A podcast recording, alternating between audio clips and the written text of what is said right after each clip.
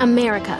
We are endowed by our Creator with certain unalienable rights life, liberty, and the pursuit of happiness. At Grand Canyon University, we believe in equal opportunity, and the American dream starts with purpose. To serve others in ways that promote human flourishing and create a ripple effect of transformation for generations to come. Find your purpose at Grand Canyon University. Private, Christian, affordable. Visit gcu.edu. Hey, it's Ryan Reynolds, and I'm here with Keith, co star of my upcoming film, If, only in theaters, May 17th. Do you want to tell people the big news? All right, I'll do it. Sign up now and you'll get unlimited for $15 a month in six months of Paramount Plus Essential Plan on us. Mintmobile.com slash switch. Upfront payment of $45 equivalent to $15 per month. Unlimited over 40 gigabytes per month. Face lower speeds. Videos at 480p. Active Mint customers by 531.24 get six months of Paramount Plus Essential Plan. Auto renews after six months. Offer ends May 31st, 2024. Separate Paramount Plus registration required. Terms and conditions apply if rated PG.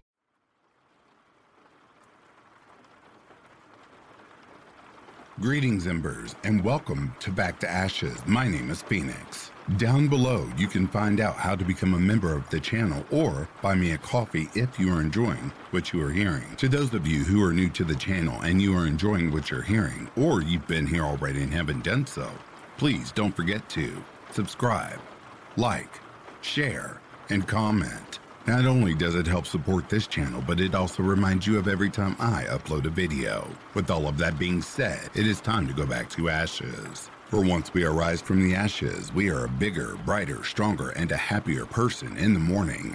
Sit back, relax, kick back, grab a snack, or tuck in to get warm and prepare for this dose of vocal melatonin entitled True Terrifying Cave Stories.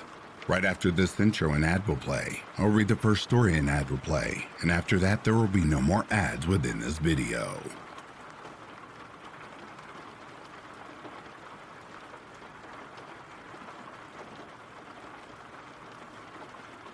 I was hiking the hot route between Chamonix and Zermatt back in 2015, and myself and another hiking buddy had set up our tents after a big day, and we were exploring the rocky landscape around the hut. There was a big concrete opening, like a warehouse cut into the rock, that caught my eye, and we grabbed our head torches and walked in. At the end of the chamber was a large tunnel that sloped down into the mountain, just wide enough for a car, but with small streams running down the sides and our voices echoing down forever.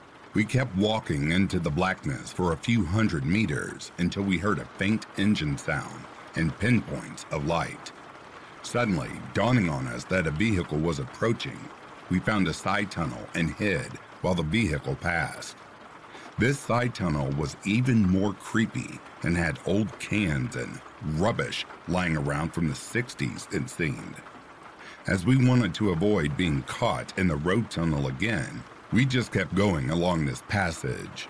As unlikely as it seemed, we saw faint moonlight ahead and had to squeeze through a gap in the concrete to take us outside on the side of the mountain where there was a thin path back to the track. Such a fun experience.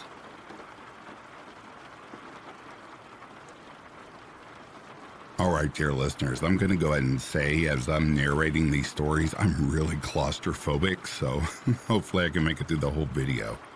I don't know about you all, but there's just something about caves that are fascinating yet scary as hell. Let's get back to this vocal melatonin now.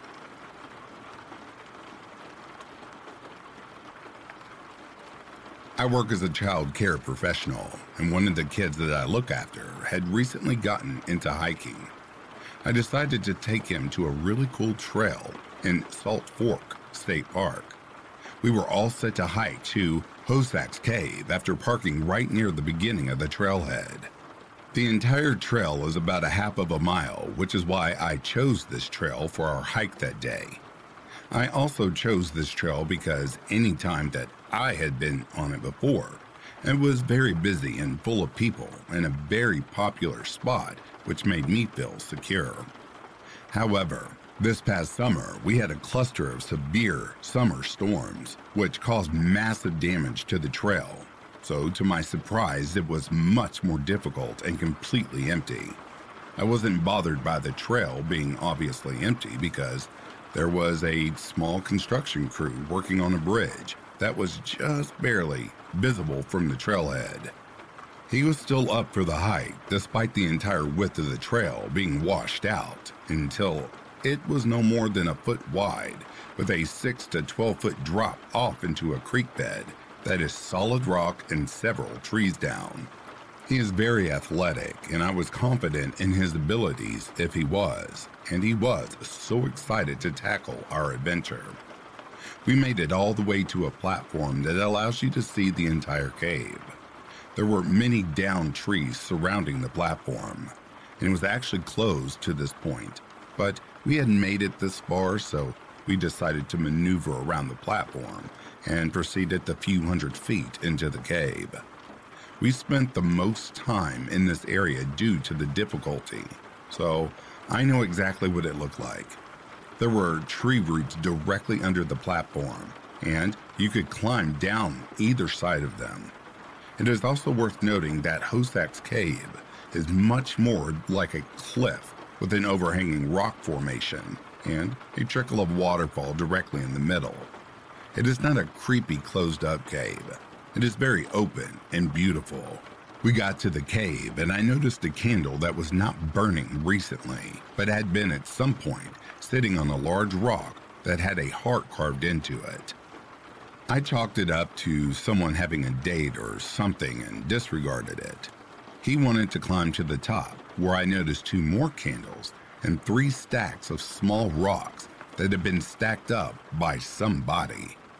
I definitely felt weird at this point, but it was about this time that he found a small puddle full of baby salamanders and wanted to catch them. It was the happiest that I had seen him in a very long time, and I didn't have the heart to tell him that it was time to go. We spent about an hour catching baby salamanders, and I watched him have the time of his life. We finally decided to leave, and when we got to the platform, dead center in the middle of the tree roots was a wet washcloth hanging that was absolutely not there before. He noticed it as well, but did not pick up on the severity of the situation that we just found ourselves in. At that moment, I factually knew two things.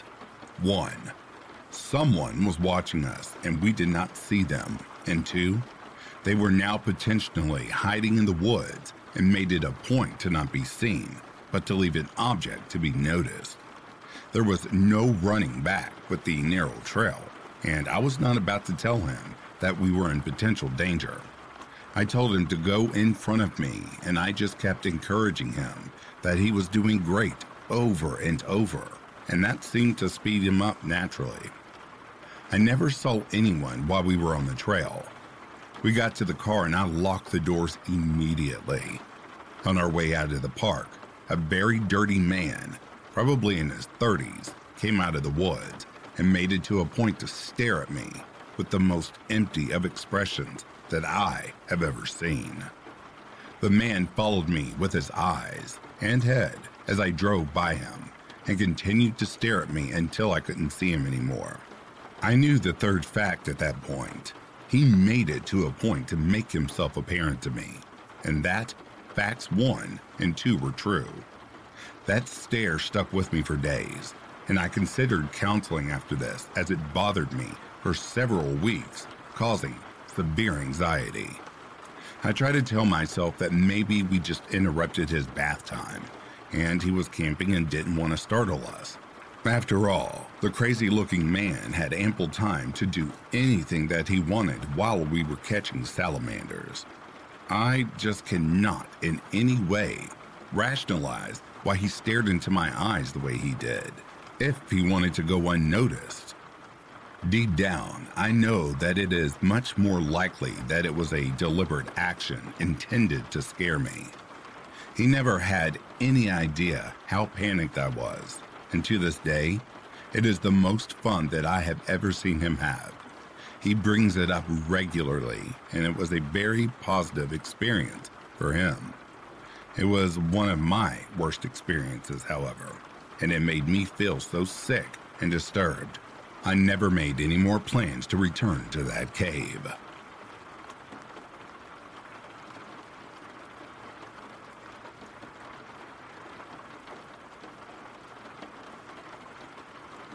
This happened during a tour of the Edinburgh catacombs. I think the actual term is vaults, but our tour guide just called them the catacombs, so I will too. I'll start off by saying I was studying abroad in England back in the fall of 2017, and my friends and I went to Edinburgh for a weekend trip just to explore and sightsee. One of my friends looked online and we found out that 1. Edinburgh was very haunted, and 2 they had ghost tours. So we picked one that was the cheapest. We were on a college budget. It started off pretty chill. The tour was super nice and friendly. Walked around above ground, saw where the longest hanging took place in Edinburgh, and other haunted places. But then we learned that there were catacombs, or vaults, in certain places, and the tour would take us into one. I never knew Edinburgh had catacombs or vaults, so I was shook but excited. I can't remember the exact place where we went to. Sorry, fuzzy memory. But we climbed down these steps and into a giant, almost cavern looking place. It was very dark with some lanterns, creepy as hell environment, and our tour guide explained how people have seen different ghosts and how most are friendly but one is like extremely mean and terrible. She said people have actually screamed and ran out of there. None of that happened to me or friends in this tour. But the entire time we were down there, I remember the back of my neck getting really cold, like winter level of cold. And when we went to the part where people saw the particularly mean spirit or specter, I felt like I needed to get out like very bad vibes. I don't know the exact wording, but it felt very ominous. I didn't, though, and just stayed in the middle of the group and took deep breaths. And eventually, we left, and I felt better. When we got out, we talked about the experience. One of my friends, Nick, who was on the far edge of the group against the wall, felt worse than me. He felt his entire body get cold and started shivering. He said at one point he felt someone grab his hand in the room where people saw the evil specter and thought he heard whispering. We were the only two to actually get affected during the ghost tour among all of our friends. I'm bored during quarantine and thought I'd share this experience. It's literally stayed with me this entire time. One of the creepiest experiences ever. If you happen to find yourself there for a tour, don't say I didn't warn you.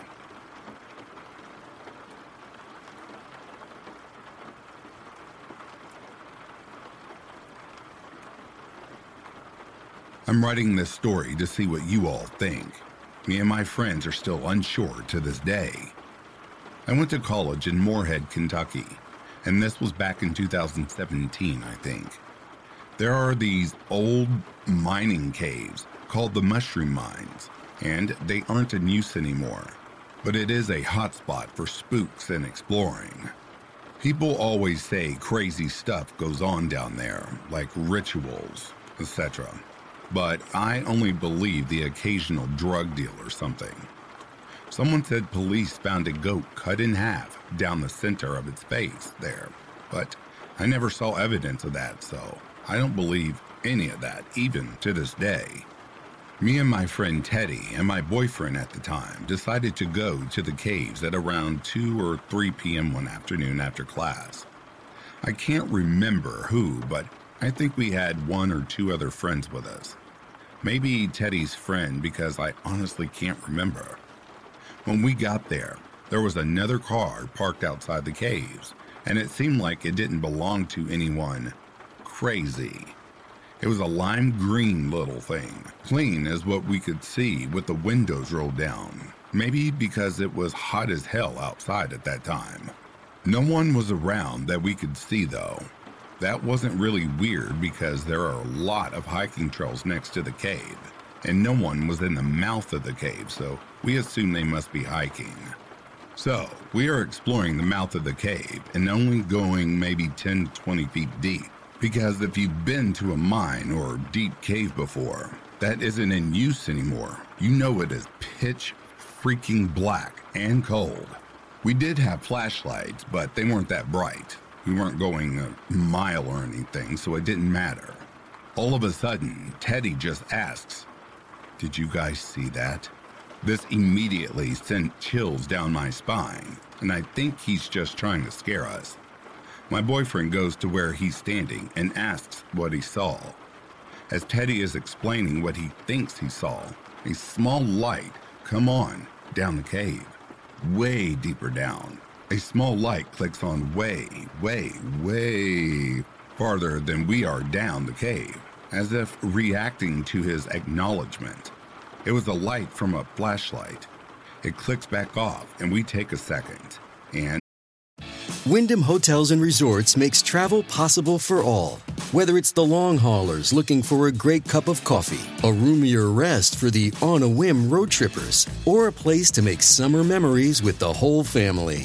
No matter who you are, where you're going, or why, with 24 trusted brands to choose from like La Quinta, Days Inn, and Super 8, your Wyndham is waiting. Get the lowest price at wyndhamhotels.com. Restrictions apply. Visit website for more details. Kaley Cuoco for Priceline. Ready to go to your happy place for a happy price? Well, why didn't you say so? Just download the Priceline app right now and save up to 60% on hotels. So, whether it's Cousin Kevin's Kazoo concert in Kansas City, go Kevin, or Becky's Bachelorette Bash in Bermuda, you never have to miss a trip ever again. So, download the Priceline app today. Your savings are waiting. Go to your happy place for a happy price. Go to your happy price, Priceline. Then we get the hell out of there. So, guys, I don't know what to think of this at all. They didn't have their light on when we first showed up, so they were what? Just hanging out down there in the dark? They didn't say hi to us or speak to us at all. And it's weird that it seems like they almost tried to get one of our attention instead of, again, just calling out and greeting us all. They also have no idea we were coming or that anyone would be coming. We had all skipped our afternoon classes, so most students wouldn't even maybe be there until 5 or 6 to explore. Please tell me what you all think. I haven't gone back since. Obviously, I don't think it was a monster or ghost or anything, but if anything, people freak me out more, especially ones who hang out in old mines alone with no light.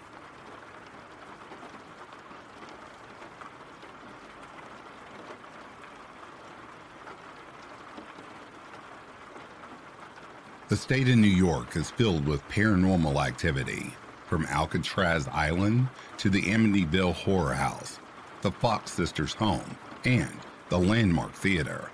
But in my small town, just outside of Syracuse, we have Whiskey Hollow Road. This incredibly narrow road has no light and stretches for five miles. On one side of your vehicle is a seemingly endless, tall hill covered in trees and on the other side is a 30 foot drop into a ravine. So basically, if you have to make a three point turn on the street, you'd better be a professional stunt driver. The story goes like this Back in the 50s, a married couple lived in a small shack on one end of the road. They were a seemingly normal couple, though some speculated domestic issues and possible infidelity. One day, the husband came home to find his wife's body collapsed on the floor of their home, covered in blood, and his shotgun by her side. The pain was too much, and not too long after she was buried, the man took a rope to the opposite end of the street and hung himself from a tree. So, no matter what side you enter or exit the street, you're greeted by suicide. Through the years since, there have been few bodies discovered in the ravine, both with blunt trauma wounds and some seemingly clean, as if they just dropped dead and rode down the hill to rest. In the middle of the road, about two miles in, is a small cave which has long been speculated to be a site of some local ritualistic ceremonies, which could be easily dismissed if not for the occasional blood rag or other ominous items found inside. My story begins in 2010. I was in my junior year of high school, and my mother, a horror buff herself, was looking up spooky places for a creepy road trip she wanted to take. She stumbled upon the Whiskey Hollow Road lore, and that night, my mother, my brother, a cousin, an aunt, and I hopped into the minivan and drove the 15 minutes to the haunted street. I'll admit I scoffed a little, being a too cool for everything punk kid. But as I was intrigued enough to come, and I'll admit, when the van rolled up to that tiny dirt road, my mood changed. I felt an immediate shift in the energy as my mom crept the van into the entrance of the road. And here is where I need to stress just how dark this road is at night. Imagine the darkest place you've ever been and go about 10 times darker than that. There you go. Headlights are barely useful, and honestly, you can only see maybe about two feet in front of your vehicle, even with your high beams on. Just before we rolled in, a pickup truck whipped around us and flew down the road. And I mean flew. He had to have been going at least 60 miles an hour on that street. Realistically, going 20 would be risky. I fully expected to see his truck flipped over in the ravine as we entered. The road is pitch black and shockingly quiet. You know when you used to play hide and seek and would hide in the closet or another small space and you could hear your heart beating and your lungs making air for you? Yeah, it was that quiet. We shined flashlights through the trees as we passed, and we got our first glimpse of the cave in real life. There's some dark energy in that cave, man. All in all, the drive was not terrifying. We made it to the end of the road, and just as we were about to clear the trees, a burst of light shot across our eyes.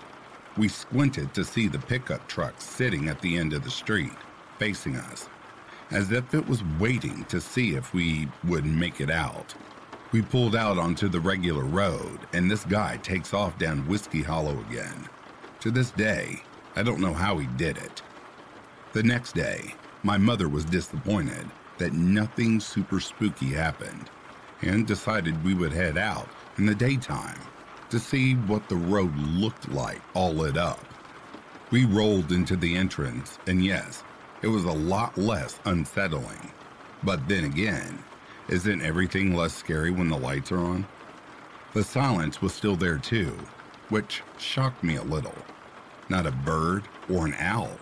And as I'm writing this, I realized I never once saw an animal in those woods, which for upstate New York is pretty odd. Usually, in dense woods, you see a chipmunk or even a garden snake. But Nothing. Mom decided to pull up to the cave, and we all got out to inspect it in the daylight.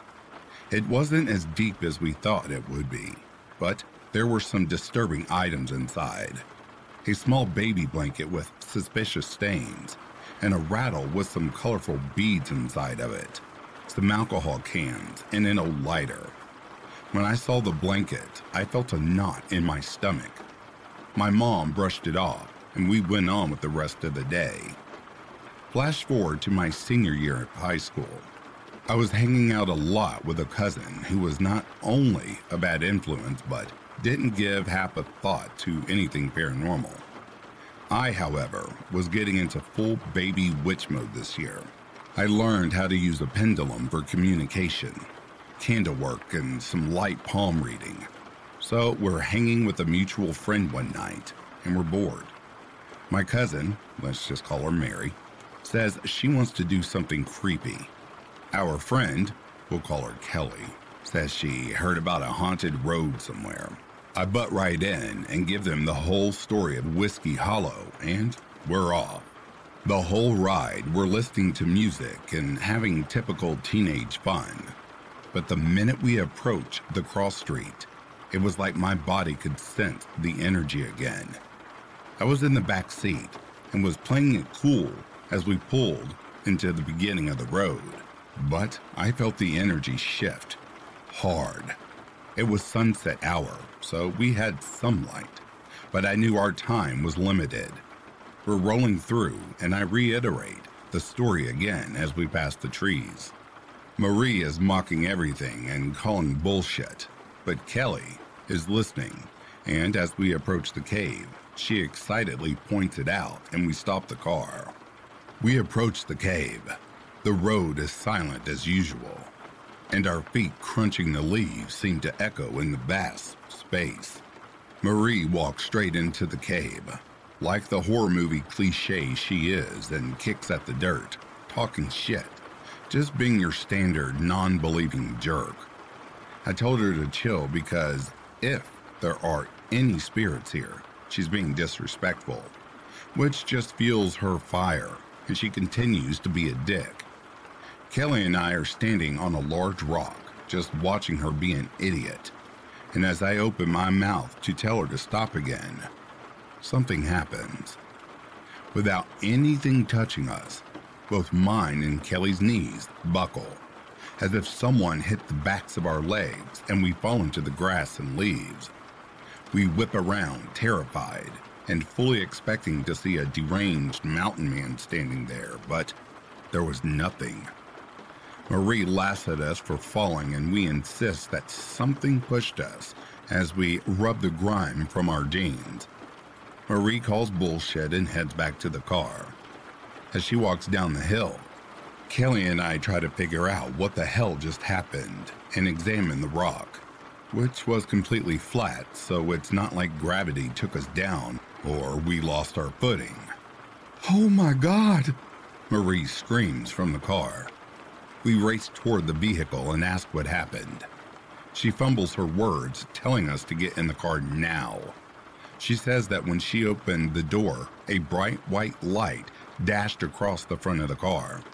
It was too solid to be smoke, but not fully shaped to be a figure.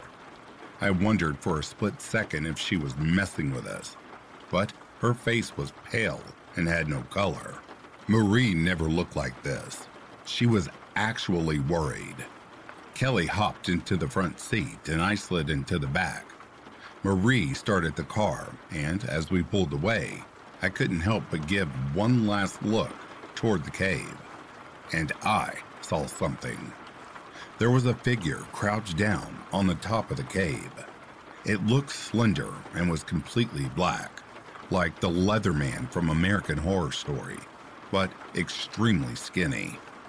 I thought it was crazy, and just as it started to stand, Kelly let out a blood curdling scream from the front seat. Something's on the cave. Marie floored the gas pedal and we whipped down the street. I was trying to come to terms with the fact that at least two of us saw an entity on that cave, and it couldn't have been an actual person. There was no way. We would have seen someone on top of the cave when we first approached it. This was not a person, it was a thing. Marie shouted her mother's address to the car's GPS system, and it began routing us away from the haunted road. Its navigation voice would chime in, directing Marie's turns as we tried to explain the figure we saw. And then the GPS said, turn right. Marie was so frazzled from her own experience and was avidly listening to ours that she just turned without thinking. And when we looked out the front window again, we were back at the top of Whiskey Hollow Road. The GPS brought us back to the top of the road. We couldn't turn around. We had to drive down Whiskey Hollow again. What is wrong with you? Marie is glaring at me from the front seat. What? I answer. Why are you acting like that? I had no idea what she was talking about. I then looked out the windows and saw that we were parked at a pizza place in Marie's hometown.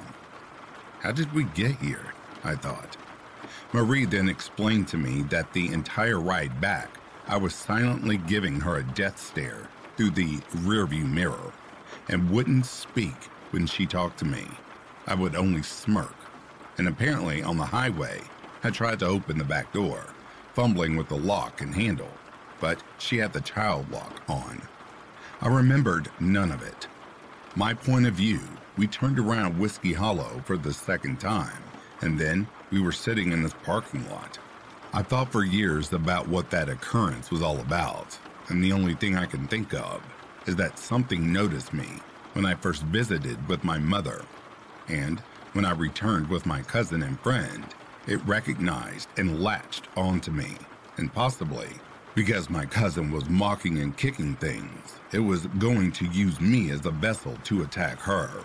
I refused to return to that place and wonder if the entity that got inside of me, the entity that stood on top of the cave, was the same thing that drove that couple in the 50s to kill themselves on either side of Whiskey Hollow Road.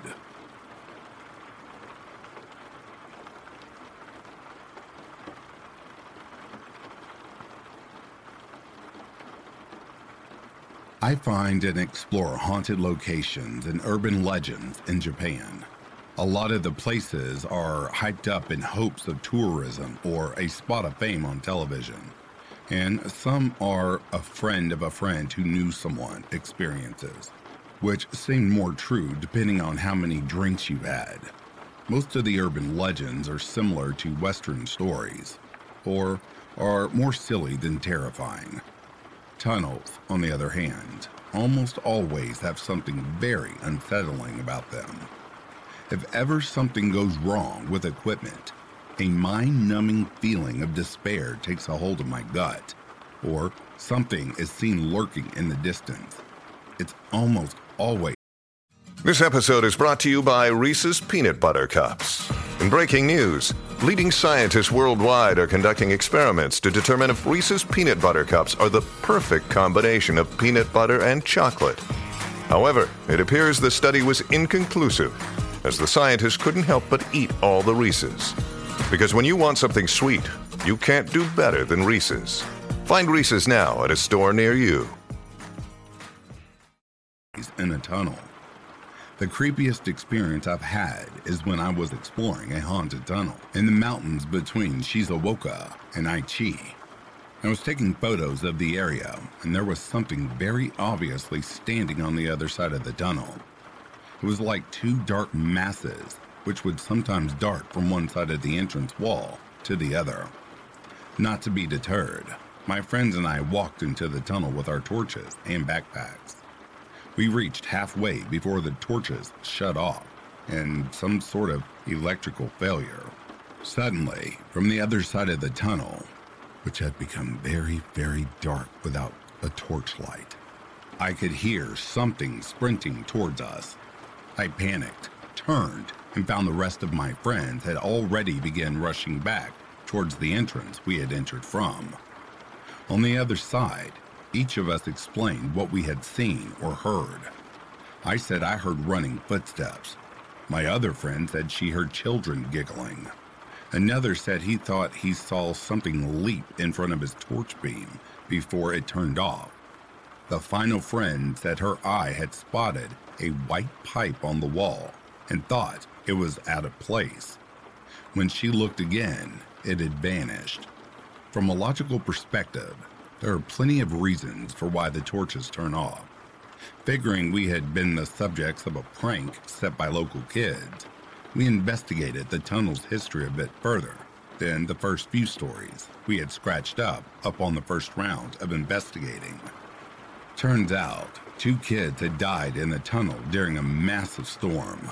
The mother had searched for them during the same storm, but drowned outside the tunnel in flash flooding.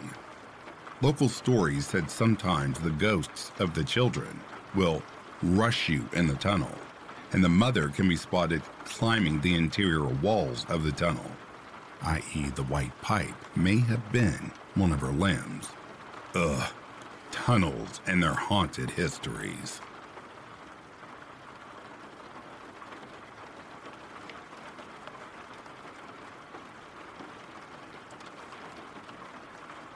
This is something that happened to me when I was a kid, and I just wanted to share my story since it still sticks with me to this day.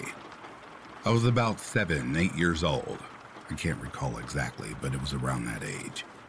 One weekend, I was visiting my grandparents, who, at the time, lived on the countryside. I'm from Bosnia, Europe. They were only about an hour's drive away, and we went there early in the morning. Their house is in a wooded area with a long, winding road leading up to each individual house, of which there weren't many, perhaps maybe three or four. I knew the area well since I went to visit almost every weekend. Besides going up to the houses, there's one section of the road that leads directly into the woods, sort of a natural trail. Our car broke down exactly around that spot.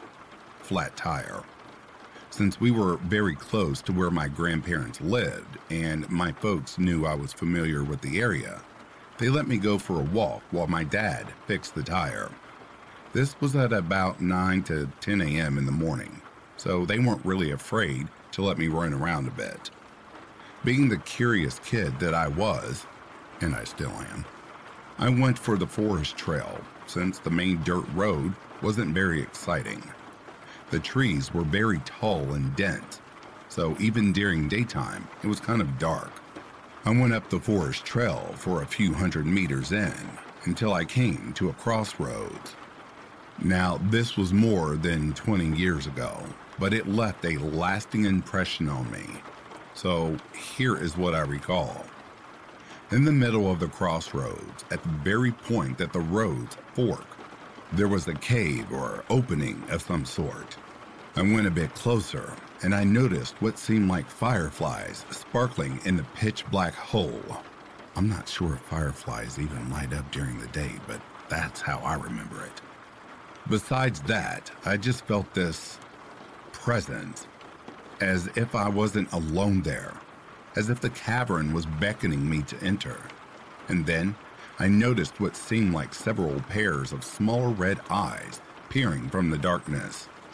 At this point, I was quite spooked, thinking it was an animal of some kind, and I decided not to go any further and just slowly back away.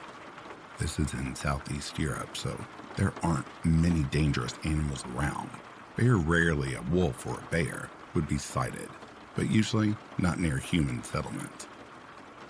Nothing followed me, and I had no trouble going back. I decided not to tell my parents about this since I figured they would be mad and wouldn't let me play unsupervised for the remainder of our visit. They decided to leave me with my grandparents and pick me up on Monday while they went back during the afternoon. I'm very close with my grandmother. She and I are very alike, especially now as a grown up. So I told her about the encounter I had. She kind of laughed it off, saying, Honey, there's nothing there. I walk there every day. But I was adamant about what I saw, and she agreed we'd go for a walk together and visit that spot. It wasn't far from her house, and we arrived there that same afternoon. We got to the crossroads, and, like she said, there was nothing there. No burrow or cave, just a flat spot where the crossroads met.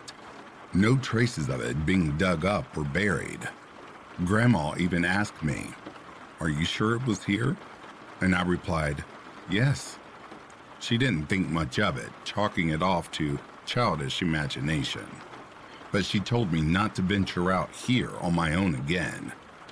We continued our walk, and I just stopped mentioning the event from then on. But to this day, even after all these years, I still remember this quite vividly. I even find it strange I'm able to recall the details.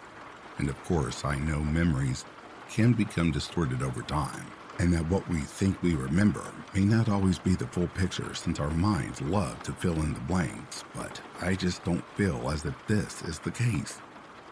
I often contemplate what would have happened had I stepped closer, or worse, tried to enter that dark cave. I've read about evil places and forests around the world, or places where time and space can become warped. People walking into what they describe as different timelines or alternate dimensions. Perhaps this was one of these places. My grandparents don't live there anymore. Grandpa had passed away when I was 16 years old, and my grandma moved to the city in the same building as me and my folks. We still own the house and land there, but I haven't been back since. My dad goes out there a few times a year just to check up on things and clean up a bit. According to him, the house and land have almost been consumed by vegetation. They cut the electricity and water so they wouldn't pay the bills, so it's not very convenient staying over. But I do plan on going there sometime, perhaps during my next time off and vacation from work. I really want to go back to that road, assuming it still exists, and just see if I feel anything. Now that I'm an adult with an interest in the paranormal, I'm just so drawn to this memory. Has anyone else experienced something similar? I would love to hear your thoughts.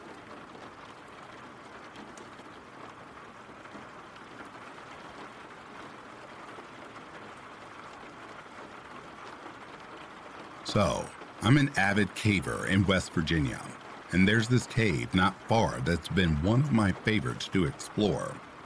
It's often my go to cave to take friends and newcomers to get them into caving, as it's a rather easy, accessible cave and not too challenging of one, although it is a rather large cave system.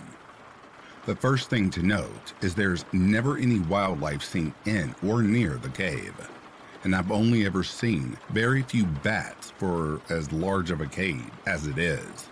Anyway, the first really strange thing to happen was me and my friend stumbling upon a pentagram made of salt with a dead bird in the middle, circled by somewhat seemed to be freshly burnt out candles. Obviously, it was freaky, but we took it to be a prank by some teens or something along those lines. I've always been very comfortable going through this cave and leading treks, but up until now, I had always been with a group of friends. One day, I decided to take my girlfriend through, so just me and her went. We didn't make it past the first chamber because I just had such an uneasy feeling and just felt as if I needed to get out of there. My way of describing it is the feeling of being watched, but on steroids. I've been in some sketchy places, but I've never had that sense of dread in all of my life. The next thing to happen is when a group of us friends went and stumbled upon a newer looking jacket far back in the cave that was never there before. I wouldn't have taken it to be so odd, but it seemed to be a rather expensive jacket with no apparent damage or reason to just leave it laying randomly in this far back portion of the cave. There was also nobody else around at this time. The next thing to happen was when a group of us friends were exploring, and on the way back out, one of the most serious friends just seemed really strange and off. Finally, I asked him if he was good, and he nodded and quickly told me to just keep moving. Once we got out of the cave, he pulled me in private, which is really not like him but he told me he didn't think it was a good idea to go back in there. I finally convinced him to tell me why, and he told me that he swore he saw a person back there. From what he could see, a very pale, lanky person.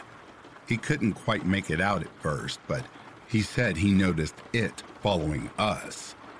He even tried calling out a few times, but we didn't think nothing of it.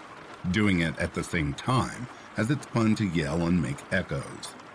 Anyways, after this experience, I convinced the same friend to go back with me along with our other buddy to reach an extremely difficult place that I haven't been able to get to yet, seeing as I've been taking newbies. As we arrive at the cave, there was a man and woman camping nearby who were standing at the entrance. We made friendly convo and asked if they were going inside. They said no, they were just checking it out. So we then continued on. After reaching our goal and being at the dead end of a very tight spot, we laid and rested for a while. Then we heard people. We all heard it at the same time. As we looked at each other and squinted, we couldn't quite make out what they were saying, as it was very distant and echoed and muffled. But we could clearly make out that it was English, male and female voices, and we heard laughter and water splashing.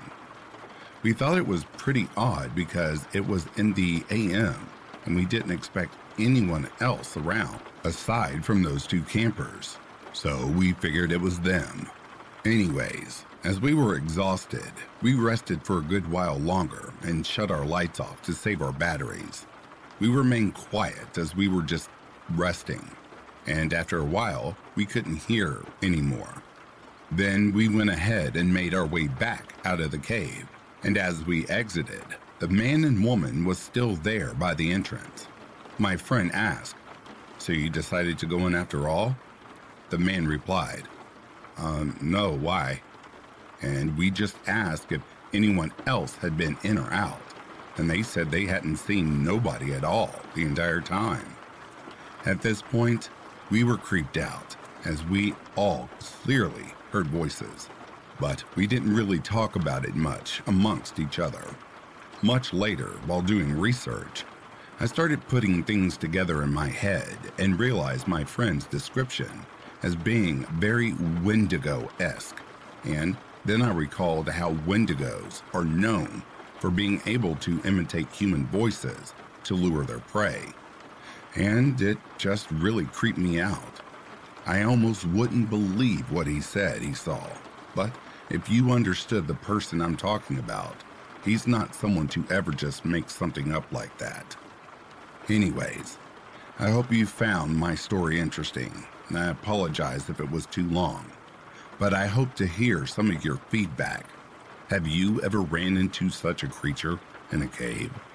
Also, I'm not really sure where the witchcraft would tie in, but it's definitely worth mentioning that I later talked to another caver friend of mine who, before I could even mention, told me that he had found a pentagram similar to the one I found in the exact same cave at a different time.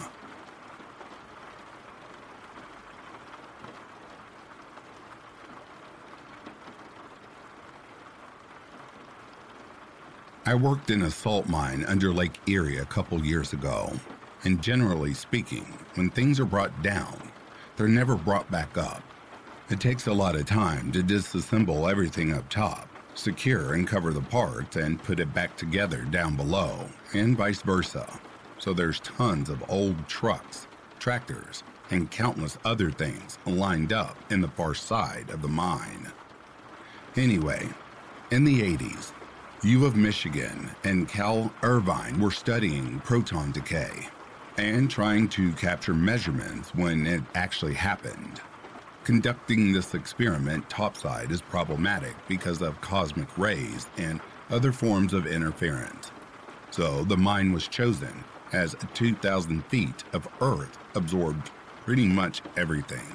So they dug out a pool about 80 feet by 70 feet filled it with 2,640,000 gallons of purified water, and put fancy cameras and other equipment along the side. They had a whole shop, lab, and dive center down there. I don't think they ever captured a proton decaying, and eventually the grant money ran out after a few years, so the mine threw up some caution tape on the main steel door, leading to the study, and that was that. Fast forward 20 years, and I'm working there as an electrician, and I get a job to fix some big conveyor motor drive. So I set off and try to cannibalize some parts off old equipment. I remember one of the old timers telling me there's a bunch of abandoned equipment in an area by the Kepi lift, the main elevator. I get over there and find a big steel door falling off of its hinges with some very old caution tape laying on the ground. The whole study had to be accessed through this one door, which was dug into the wall. So after a while, the earth slowly crushes, bends, and pushes the ground up. After several tries, I yank the door open and step inside, only to shit myself and fall back when I see a full scuba outfit. wetsuit, mask, belt, gloves, hanging three feet inside. So I collect myself, find that I didn't actually shit myself. How, I'll never know. And go inside past the goddamn scuba dude. Everything inside was left exactly how it was left 20 years ago. Coffee cups left out, day planners, job schedules, along with tons of scuba gear, oxygen fill tanks, and computers. I make it about 10 ish feet to the edge of the pool, and it's hard to see if the water's still in it because there's no wind to move it. But eventually, I see it is still there 60 plus feet of pure water in an absolutely dark pool. The sight of a huge black pool in a huge black hole in the ground, lit only by the small amount of light my cap lamp put out, and the absolute silence of being underground made me really uncomfortable. So I left in a hurry. That's my story. It's not particularly scary, but all that stuff sitting down there nearly perfectly preserved in such an unexpected place was always just creepy as hell to me.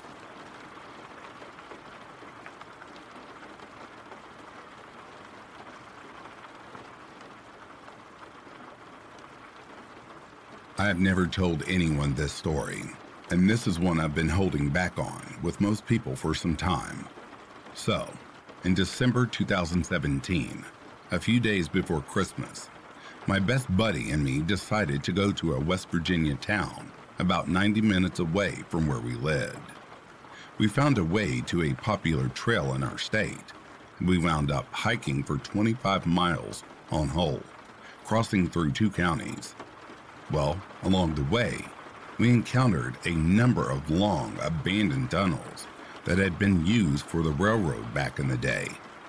One of these tunnels was especially long and dark, and as we moved through the blackness, I couldn't help but feel like I was being watched by something or someone. I keep wishing to myself that we make it out of this tunnel soon, and eventually we do. Well, for some reason, I'm compelled to look back at the tunnel, and I saw something that caused me to freeze up where I stood. In the darkness, I could see the figure of a woman standing there. She had dark hair, and she wore a white dress that looked as if it was from the 1800s. Her face was as pale as death, and she was looking right at me. I started freaking out and pointed her out to my friend. But by the time I did, she was gone, vanished without a trace. This guy's a good buddy of mine, and we've both had our scare of weird experiences. But that's for another time. I guess the reason I'm telling you this one is because afterwards, I came to discover that the particular tunnel systems we were using on our journey were noted by folks as being haunted. The chief ghost? A woman in white. They call her the White Woman of Silver Run Tunnel. Well, apparently, in the summer of 1865, the Silver Run Tunnel endured a rock collapse, which killed three men and seriously injured a lone woman. Her fate was not disclosed. In the 1940s, a woman's skeleton with long dark hair and a white dress was discovered to be in the walls of an abandoned house near the tunnels. Reportedly, for a period after the discovery of the body, the sightings of this mysterious white woman in the tunnels stopped. These are the only instances of a traumatic experience involving a woman and the Silver Run Tunnel I could find, and I would assume at least one of them would be correct. It was so bizarre, but it's definitely something I'm going to carry with me for the rest of my days.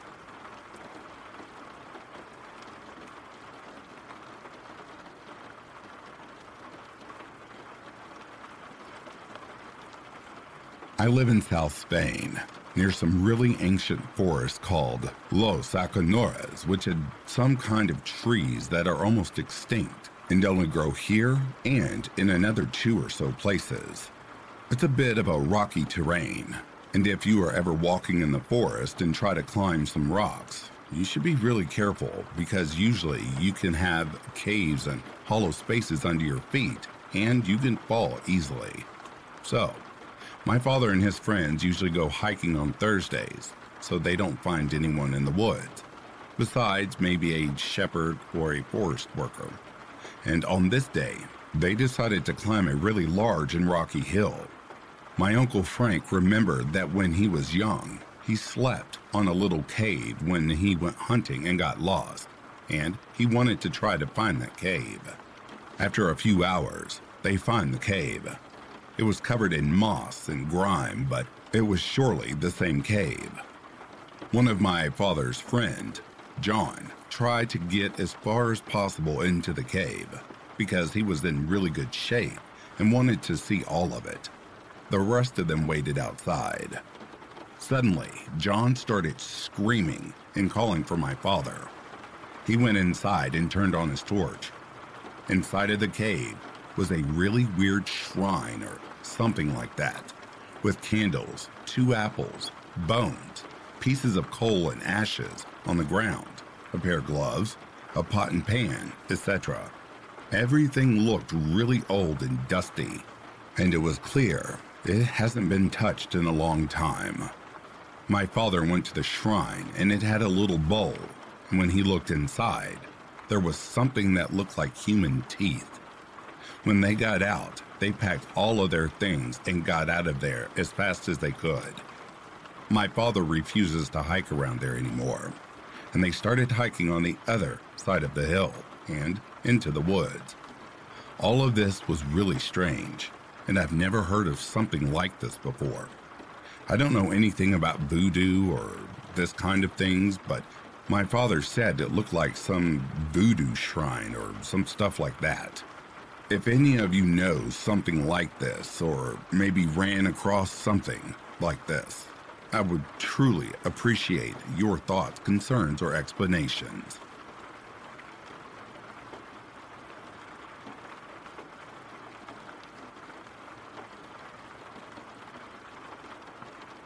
And that, dear listeners, brings a close to these true, terrifying cave stories.